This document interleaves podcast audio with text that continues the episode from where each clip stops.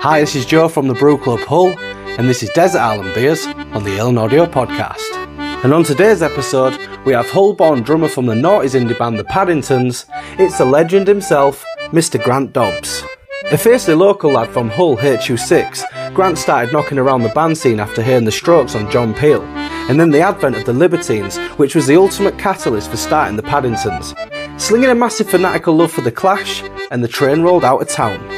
The Paddingtons worked hard on the circuit, which gained attention from Oasis manager Alan McGee, who signed the lads to his Poptones record label. Singles, albums, and gigs played all over the world gave Grant his 15 minutes of infamy, but the scene suffered the apocalypse of the illegal downloading via Napster, which killed off many bands lower than Amy Winehouse or the Arctic Monkeys. Grant returned to a job outside of music and to his family, which he's very proud of. Grant has continued to play music with local outfits in and around Hull, namely the Hillbilly Troupe, the Go Go Kings, Fire the Unstoppable Force, and more recently, Bloody Bastard and Gelder, both of which are releasing music in the near future. The Paddingtons continue to form for gigs every now and then, playing at the Humber Street Festival in Hull, and more recently, joining the Libertines to celebrate their 20th anniversary of the Up the Bracket album, alongside the Cribs. Pete Doherty of the Libertines claimed that back in the early noughties, the Paddingtons was one of his favourite bands, and he has continued his friendship with the Hull-born lads. So give it up for the drummer of the Paddingtons himself, it's Mr. Grant Dobbs, and this is his episode on Desert Island Beers. What was the first alcoholic drink that you remember having? When and where was it? God, do you know what? I do remember the exact time as well. I must have been about seven or eight. One of them um, family dues, North Bransholme, probably about 92, 93. Uh, my Uncle Alan comes over with a can of Skol. Me and our kid, yeah, get a, get a go on this. Have a swig of this. God, I don't know how We're going back to drink after uh, ever actually having to start drinking after uh, that's been my first ever beer. oh God, yeah, that was awesome. I'll never, never forget that. Skol at eight on North Bransholme. Cheers. What is your favourite beer style? uh, well, I like a summer day, sat in a beer garden, drinking what we all like to call uh, fizzy piss.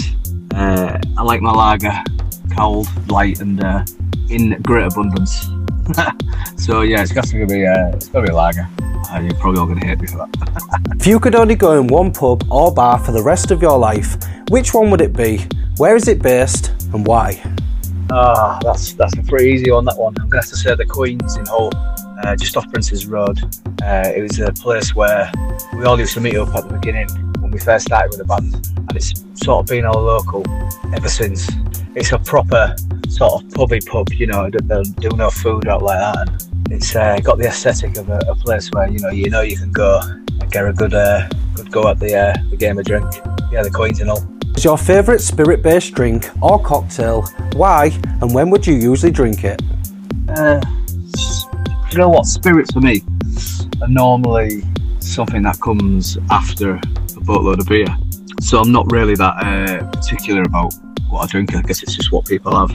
You know, rock and roll days with JD and Cokes, all that sort of stuff. But I do remember going to Spiders and during uh, during the war in the early days uh, before bands and you know 16 years old and didn't have much money. And I do remember drinking uh, vodka slings. Now I don't think it'll be quite the same uh, as what you'd get in some sort of high class hotel in London, but um, it cost 50 pence and uh, it did the trick. So yeah, vodka sling inspired us in about 2002.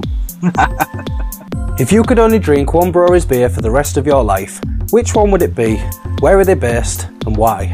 Uh, I'm gonna have to say this one. I'm, I'm, I'm, gonna, you know, I'm a proper fan of, of my own town and that, so I'm gonna proper sell it. There's a uh, there's a local brewery just on uh, HU5 called um, uh, the Woolly Butt Brew Shed, and they're knocking out some great stuff. They're, uh, they're only little. Um, yeah, I reckon, you know, we always need to stay local with things like this. So I think it has to be from them guys. Check them all out. Uh, they started at the Adelphi actually, you know.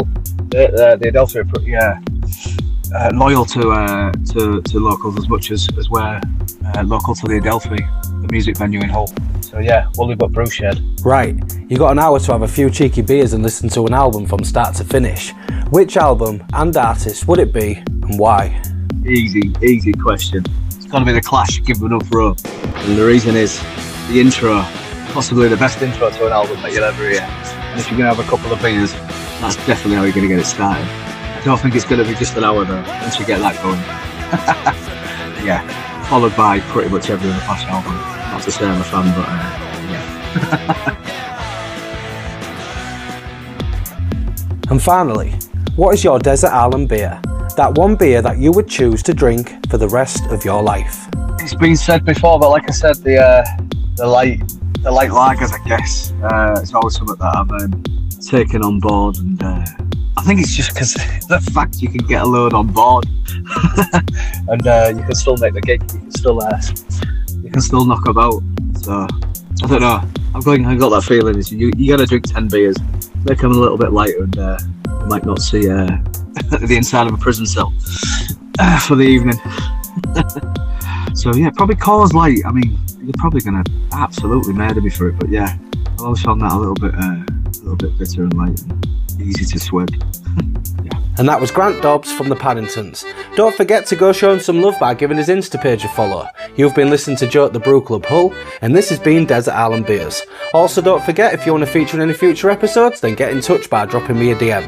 But most importantly, have a great weekend, especially you, Jimbo. Happy birthday, our kid. Woohoo! Desert Island Beers is a regular feature on the Ale and Audio podcast, a full show with music and games aimed at pub shed, home bar owners, and beer lovers around the world. Released on Friday mornings only on Spotify. We're in the top 5% of podcasts shared globally and in the top 15% of all podcasts. Find the Ale and Audio podcast on Spotify and give us a follow.